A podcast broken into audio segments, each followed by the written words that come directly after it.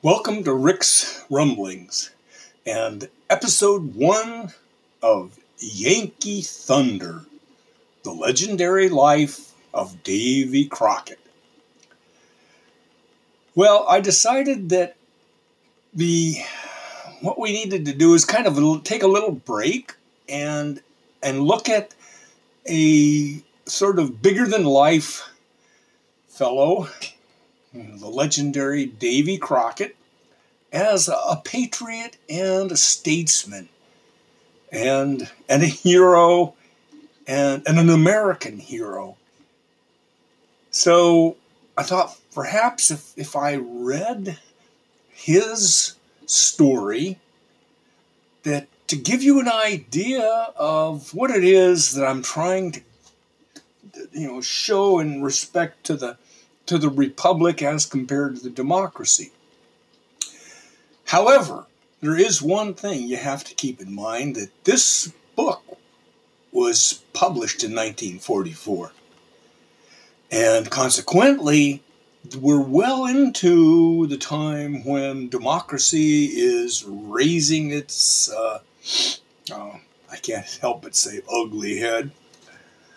And so there are going to be places in the book where, or the story, where he you know, sort of aggrandizes democracy. And if you don't mind, I'm going to try to catch that and, and aggrandize the republic because I believe that, that Davy Crockett is really the epitome of the true republic statesman.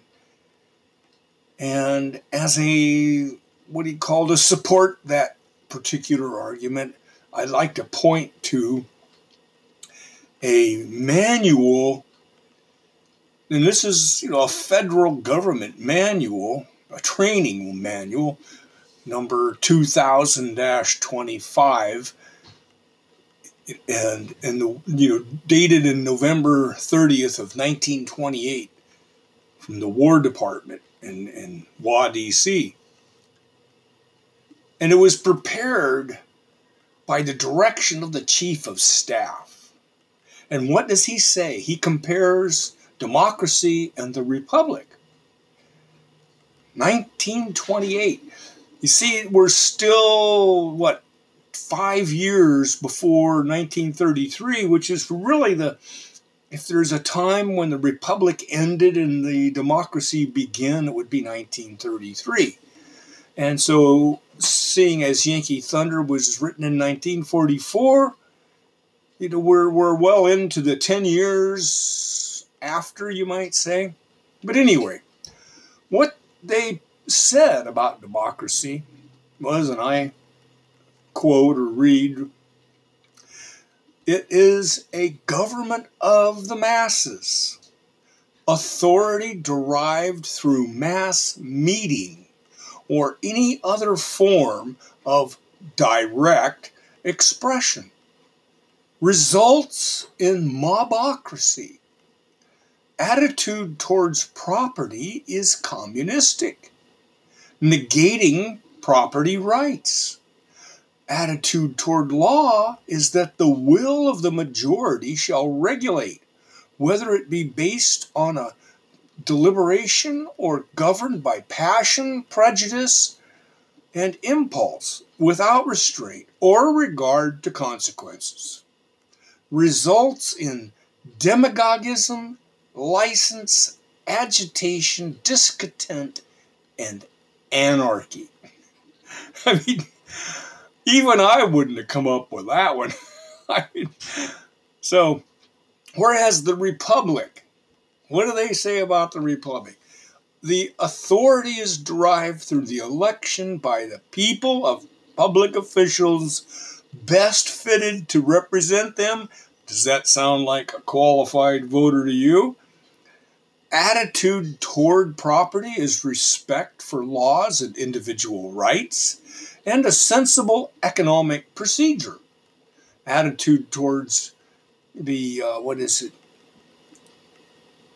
oh wait a minute uh, attitude towards property attitudes towards law is the administration of justice in accordance with fixed principles and established evidence with a strict regard to consequences.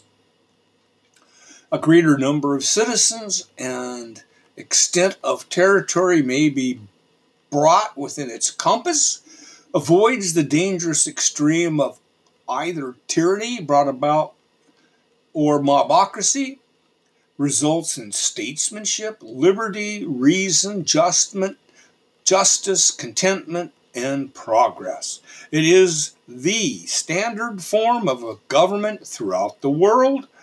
A republic is a form of government under a constitution which provides for the election of an executive and a legislative body who, working together in a representative capacity, have all the power of appointment, all power of legislation, and all power to raise revenue and appropriate expenditures, and are required to create a judiciary to pass upon the justice and legality of their governmental acts, and to recognize certain inherent individual rights.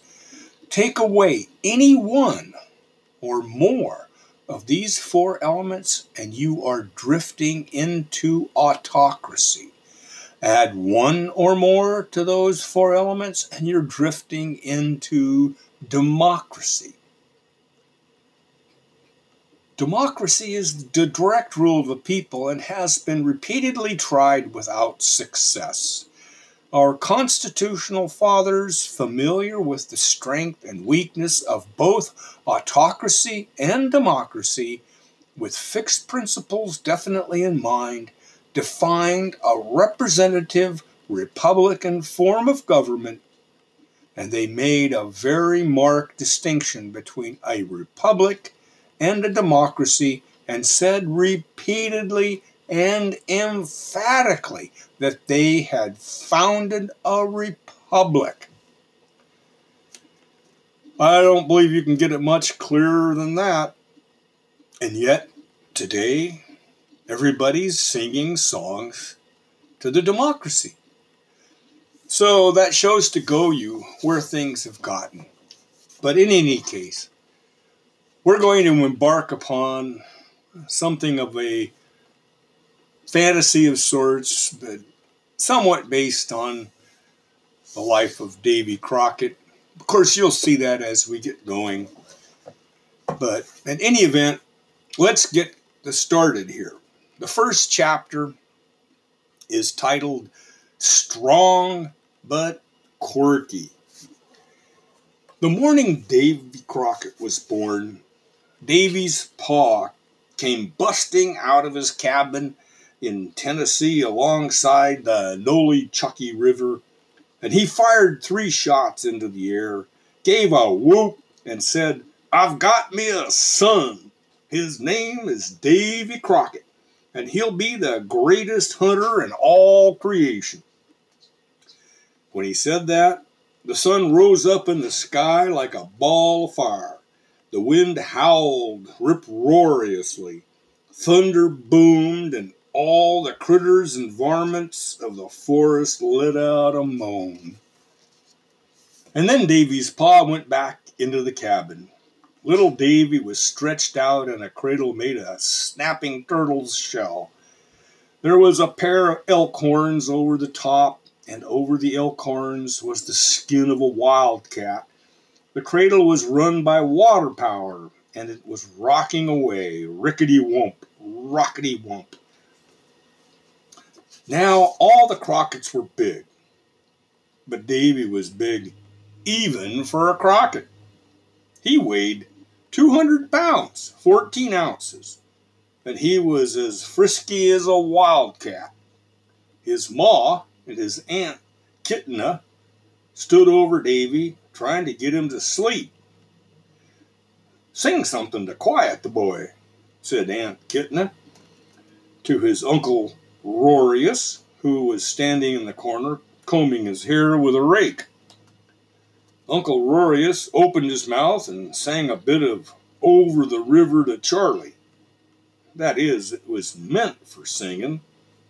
It sounded worse than a nor'easter howling around a country barn at midnight.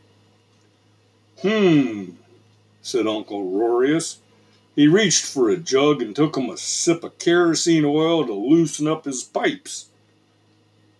Davy was sitting up in his cradle. He kept his peepers on his uncle, watching him pull at that jug. I'll have a sip of the same, Davy, said, as loud as you please. The kerosene jug slipped out of Uncle Rorius's hand, and Davy's ma and Aunt Kitna let out a shriek. Why, that little shaver can talk, said Davy's pa. Well, said Davy, talking slow and easy like, maybe I don't jabber good enough to make a speech in Congress, but I reckon I got the hang of her. It's nothing to Davy Crockett. That's mighty big talk, son, said Davy's pa.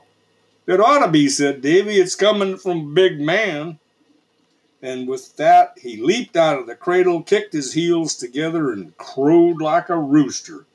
He flapped his arms and he bellowed, I'm Davy Crockett, fresh from the backwoods. I'm half horse, half alligator, with a little touch of snapping turtle. I can wade the Mississippi, ride a streak of lightning, hug a bear too close for comfort, and whip my weight in wildcats. I can out eat, out sleep, out fight, out shoot, out run, out jump, and out squat any man in these here United States, and I will. Aunt Cunt, uh, yeah, eyed him as if he was a little bit of a mosquito making a buzz. That'll be enough of your sass, she said, kind of sharp like. Now we get back into your cradle and behave. Yes, ma'am, said Davy. He was always polite to the ladies. No such thing, said Uncle Rorius. Settin' in the cradle won't grow him none. We gotta plant him in the earth and water him with wild buffalo's milk with boiled corn cobs and tobacco leaves mixed in. Can't do any harm, said Davy's ma. Might do good, said Davy's pa. Suits me, said Davy. Let's give her a try. So they took Davy out to Thundershower Hill and planted him in the earth. They watered him with wild buffalo's milk, with boiled corn cobs and tobacco leaves mixed in. The sun shone on him by day, the moon beamed down on him by night, the wind cooled him and the rain freshened him. And Davy Crockett began to grow proper. One morning, Davy's pa got up, as usual, and looked out the window, and instead of the sun shining, it was like a cloudy night with fog and no moon. Davy's pa had never seen it so dark in all his born days. Hurricane's coming up, he said to Uncle Rorius, who was standing in the corner buttoning up his cast iron shirt. We'd better water Davy before she breaks, said Uncle Rorius. Davy's pa and Uncle Rorius each picked up a barrel of wild buffalo's milk with boiled corn cobs and tobacco leaves mixed in, and Davy's ma and Aunt Kitna followed along, carrying another barrel between them. When they got in outside, there wasn't a sign of a hurricane. There wasn't a hurricane coming up, going down, or standing still. There wasn't any hurricane at all. Sky was blue with little white clouds, and the sun was shining just as pretty. Only reason it was so dark was that Davy's shadow was falling over the cabin. Davy must have growed some, said Davy's ma, and they all hurried over to Thunder Shower Hill. And Davy was standing on tiptoe with his head poked through a cloud. He was taller than the tallest tree, and a slight friskier.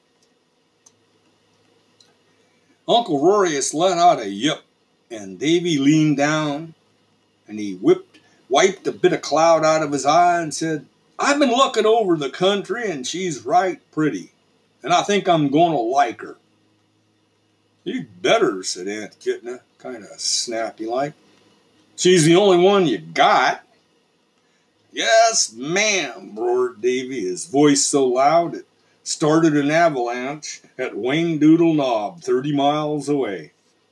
The trees all round flattened out, and Aunt Kitna and Uncle Rorius and Davy's ma and pa fell over from the force of it.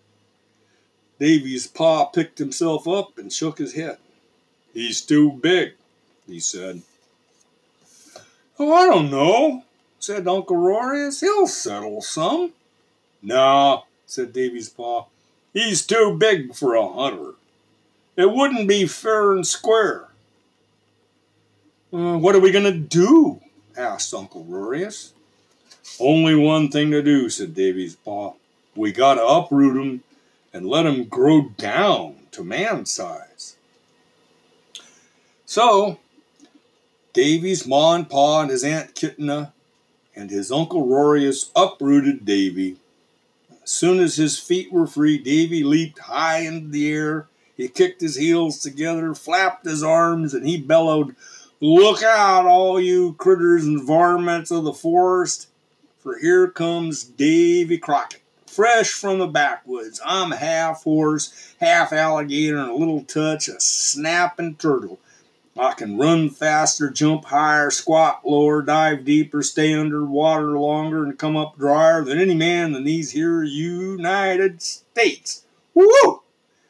Uncle Rorius listened to Davy and he looked at Davy and then he said, He's strong, but he's quirky. Davy's pa looked at Davy and he listened to Davy and he said, Eh, he'll do. He'll do for a Crockett till a better one comes along. And then Davy's pa said that lightning flashed and the thunder boomed and the wind howled uproariously and all the critters and varmints of the forest let out a moan. And that's the end of chapter one. So I believe we'll pick it up on the next episode.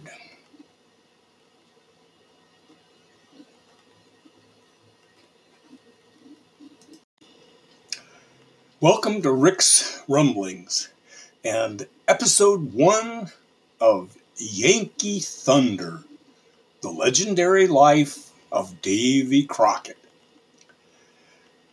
Well, I decided that the what we needed to do is kind of take a little break and and look at a sort of bigger than life fellow the legendary Davy Crockett, as a patriot and a statesman, and and a hero, and, and an American hero. So I thought perhaps if, if I read his story, that to give you an idea of what it is that I'm trying to you know show in respect to the to the republic as compared to the democracy. However, there is one thing you have to keep in mind that this book was published in 1944. And consequently, we're well into the time when democracy is raising its, uh, oh, I can't help but say, ugly head. And so there are going to be places in the book where, or the story, where he, you know, sort of aggrandizes democracy. And if you don't mind, I'm going to try to catch that and and aggrandize the republic because I believe that that Davy Crockett is really the epitome of the true republic statesman. And as a what he called to support that particular argument, I'd like to point to a manual, and this is you know a federal government manual, a training manual, number 2000-25 and and the you know dated in November 30th of 1928 from the War Department in in Wa DC and it was prepared by the direction of the chief of staff. And what does he say? He compares democracy and the republic. 1928. You see, we're still, what, five years before 1933, which is really the, if there's a time when the republic ended and the democracy began, it would be 1933. And so, seeing as Yankee Thunder was written in 1944, you know, we're, we're well into the 10 years after, you might say. But anyway, what they said about democracy was, and I quote or read, it is a government of the masses, authority derived through mass meeting or any other form of direct expression, results in mobocracy. Attitude towards property is communistic, negating property rights.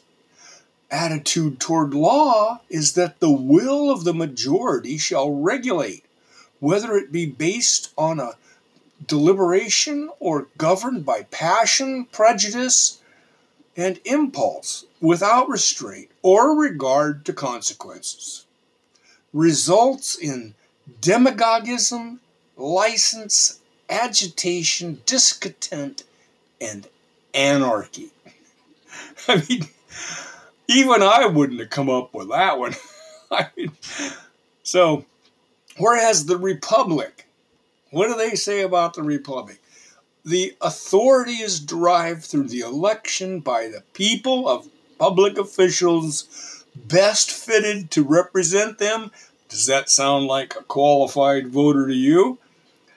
Attitude toward property is respect for laws and individual rights and a sensible economic procedure. Attitude towards the, uh, what is it? Oh, wait a minute. Attitude towards property. Attitudes towards law is the administration of justice in accordance with fixed principles and established evidence with a strict regard to consequences.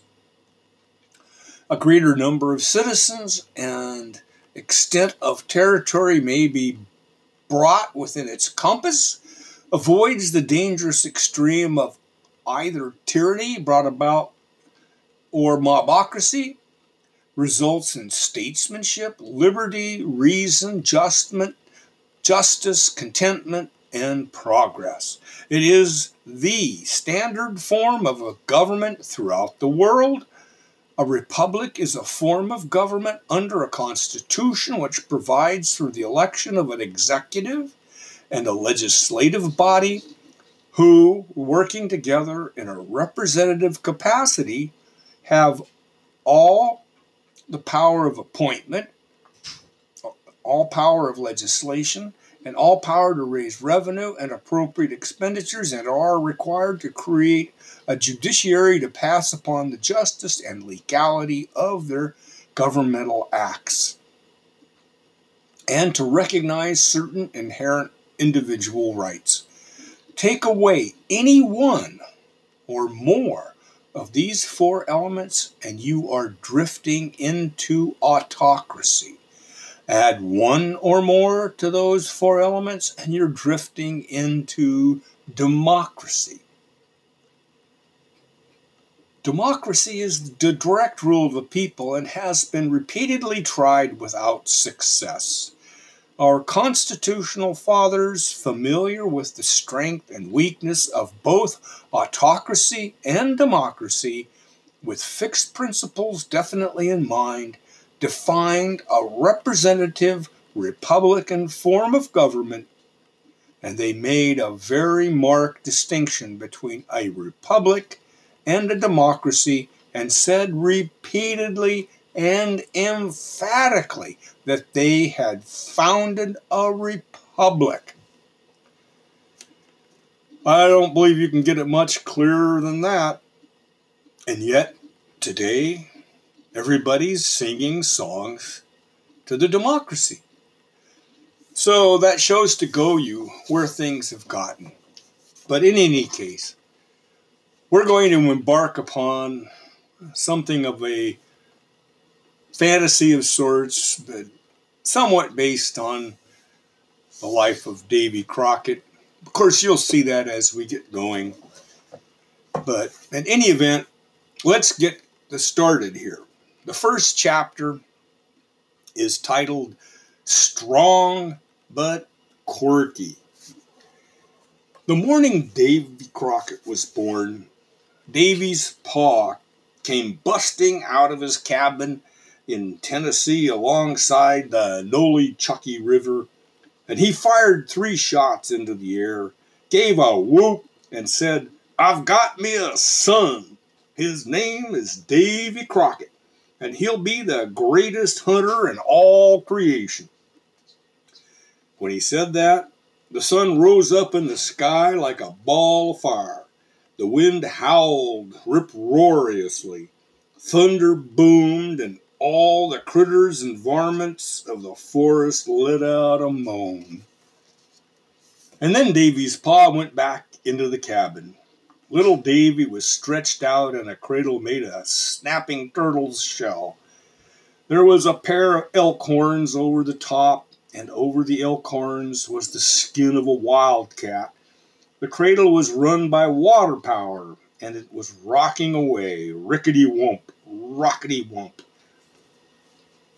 Now all the Crockett's were big, but Davy was big even for a Crockett. He weighed 200 pounds, 14 ounces, and he was as frisky as a wildcat. His ma and his aunt Kitna stood over Davy, trying to get him to sleep. Sing something to quiet the boy, said Aunt Kitna to his uncle Rorius, who was standing in the corner combing his hair with a rake.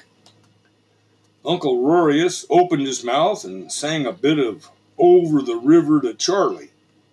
That is, it was meant for singing, it sounded worse than a nor'easter howling around a country barn at midnight. Hmm, said Uncle Rorius. He reached for a jug and took him a sip of kerosene oil to loosen up his pipes. Davy was sitting up in his cradle. He kept his peepers on his uncle, watching him pull at that jug. I'll have a sip of the same, Davy said, as loud as you please. A kerosene jug slipped out of Uncle Rorius's hand, and Davy's ma and Aunt Kitna let out a shriek. Why, that little shaver can talk, said Davy's pa. Well, said Davy, talking slow and easy like, maybe I don't jabber good enough to make a speech in Congress, but I reckon I got the hang of her it's nothing to Davy Crockett. That's mighty big talk, son, said Davy's pa. It ought to be, said Davy. It's coming from big man.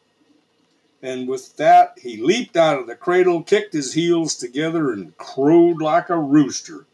He flapped his arms and he bellowed, I'm Davy Crockett, fresh from the backwoods. I'm half horse, half alligator, with a little touch of snapping turtle.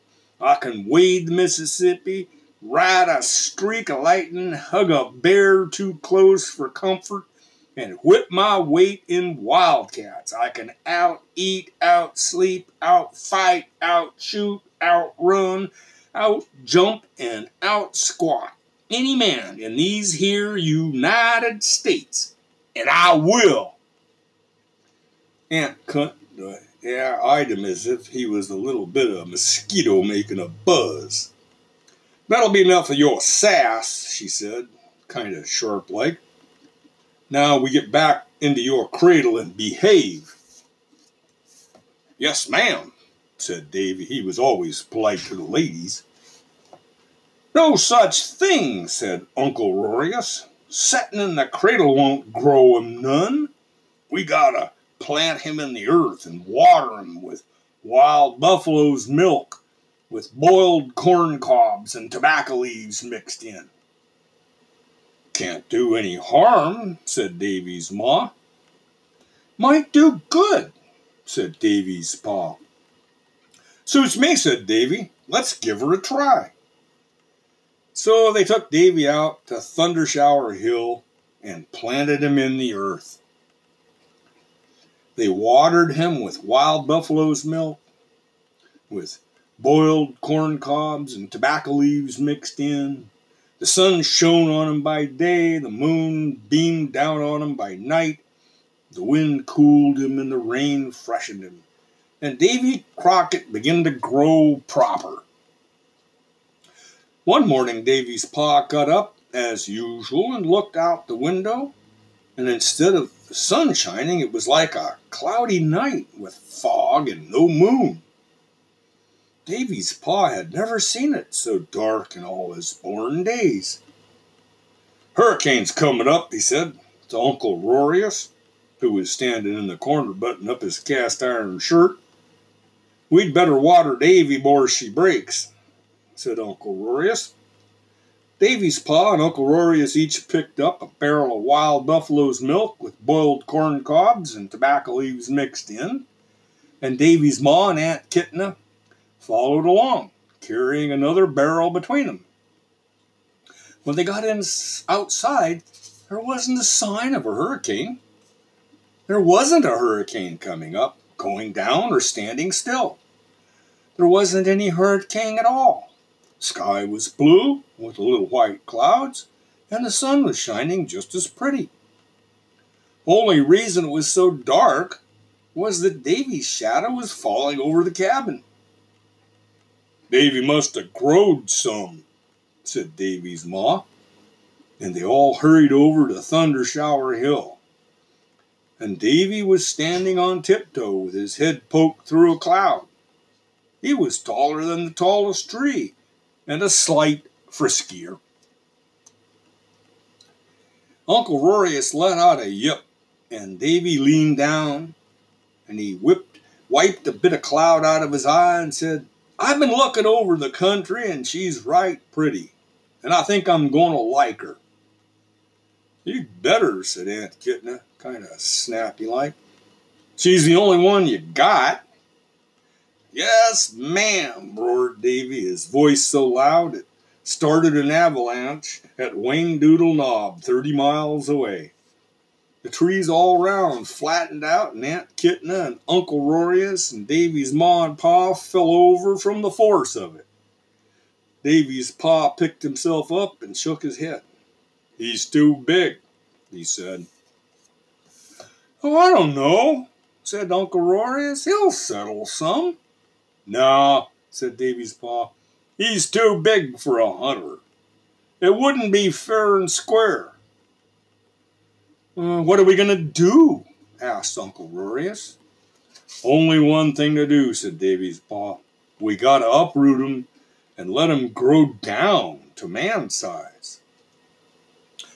So, Davy's ma and pa and his Aunt Kitna and his Uncle Rorius uprooted Davy as soon as his feet were free, Davy leaped high into the air. He kicked his heels together, flapped his arms, and he bellowed, Look out, all you critters and varmints of the forest, for here comes Davy Crockett, fresh from the backwoods. I'm half horse, half alligator, and a little touch of snapping turtle. I can run faster, jump higher, squat lower, dive deeper, stay under water longer, and come up drier than any man in these here United States. Woo! Uncle Rorius listened to Davy and he looked at Davy and then he said, He's strong, but he's quirky. Davy's pa looked at Davy and he listened to Davy and he said, Eh, he'll do. He'll do for a Crockett till a better one comes along. And then Davy's pa said that lightning flashed and the thunder boomed and the wind howled uproariously and all the critters and varmints of the forest let out a moan. And that's the end of chapter one. So I believe we'll pick it up on the next episode.